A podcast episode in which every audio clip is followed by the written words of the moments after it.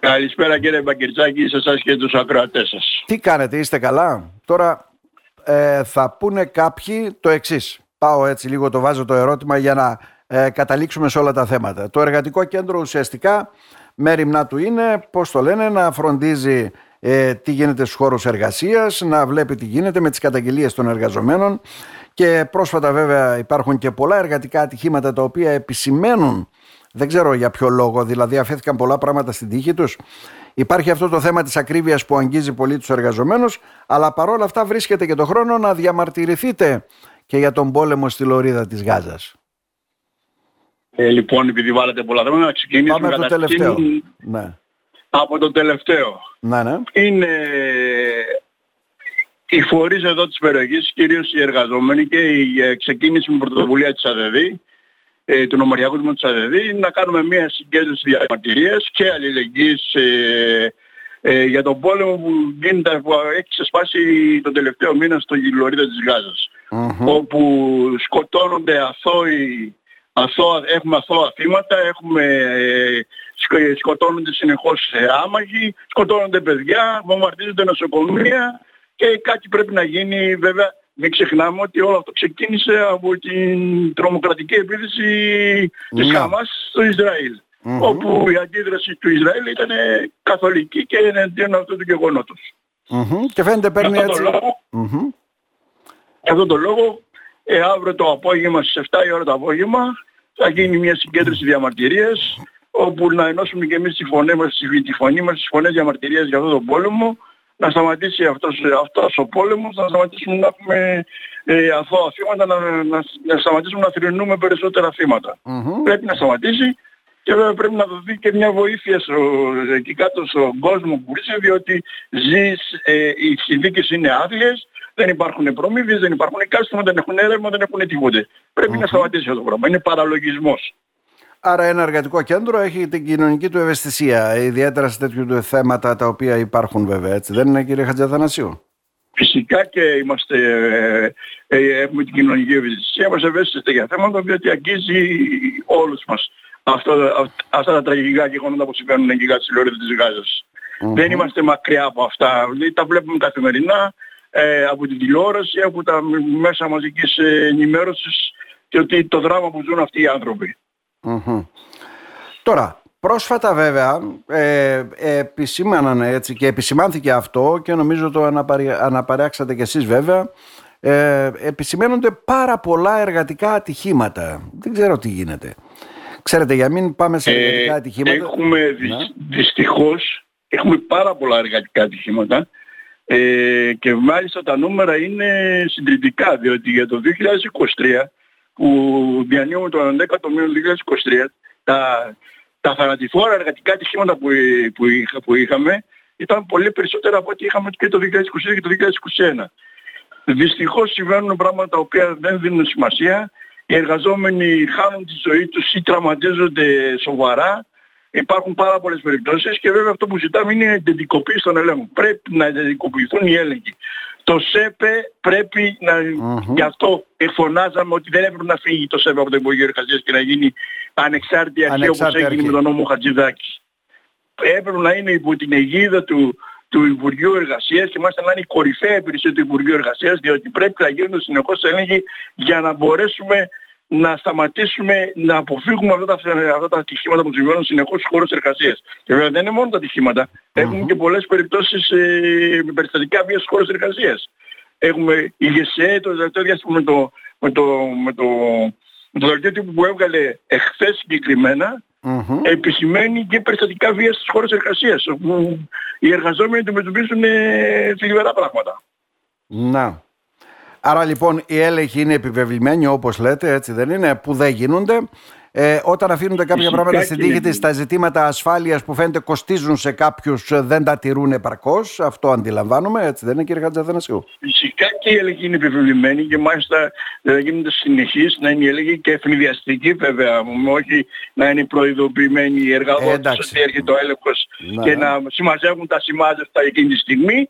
Ε, και βέβαια έχουμε ζητήσει εδώ και πάρα πολλά χρόνια μου στην περιοχή μας να λειτουργήσει τμήμα τεχνικής επιθεώρησης ε, στην περιοχή σε μια περιοχή που μέχρι πριν από λίγα χρόνια είχαμε μια βιομηχανική περιοχή, ακμάζουσε με πάρα πολλά εργοστάσια. Δυστυχώς η κρίση πάρα πολλά εργοστάσια τα έκτισε, αλλά συνεχίζουν να υπάρχουν πάρα πολλά εργοστάσια στη βιομηχανική περιοχή με πολλούς εργαζόμενους και δυστυχώς ο νομός Ροδόπης στερείται ε, κοινή ύπαρξη τεχνικής, τεχνικής διότι υπάρχει μια υπηρεσία στην Αλεξανδρούπολη η οποία είναι αρμόδια να ελέγξει όλο τον ομόδευρο και όλο τον ομόδοβο. Όπως καταλαβαίνετε με τρεις υπαλλήλους που διαθέτει η υπηρεσία της Αλγερίας στην Αλεξανδρούπολη δεν μπορεί να γίνει έλεγχος. Φυσικά αυτή η υπηρεσία επιβαίνει μόνο κατόπιν καταγγελιών ή κατόπιν εορτές όταν γίνονται ατυχήματα στους χώρους εργασίας και είναι αναγκασμένη να επέμβει για να ελέγξει ναι, το Εγώ να ρωτήσω, υπήρχε παλαιότερα, δεν υπάρχει τώρα, δεν, υπήρχε δεν ποτέ; Υπήρχε ποτέ. Δεν υπήρχε, δεν υπήρχε, δεν υπήρχε. Αλλά με την, ε, με την άνοδο της, ε, της βιομηχανικής περιοχής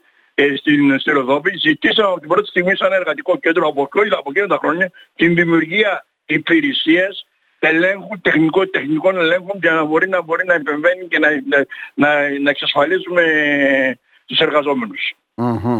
Μάλιστα, να γίνονται δηλαδή απαραίτητοι έλεγχοι. Είναι ένα αίτημα δηλαδή του εργατικού κέντρου. Όχι, όχι να γίνονται mm-hmm. κατόπιν εορτίζει ή κατόπιν καταγγελιών ή κατόπιν αφού έχει συμβεί το τραγικό συμβάν ή το δυστύχημα ή το ατύχημα που με τον σοβαρό τρόπο κάποιου εργαζόμενου, αλλά να γίνονται και εφημιαστικοί έλεγχοι να προβλέπουν και να μπορούν να ελέγχουν αν τηρούν τα μέτρα ασφαλείας που προβλέπονται από, τον, από την νομοθεσία. Από την νομοθεσία, ναι, μάλιστα.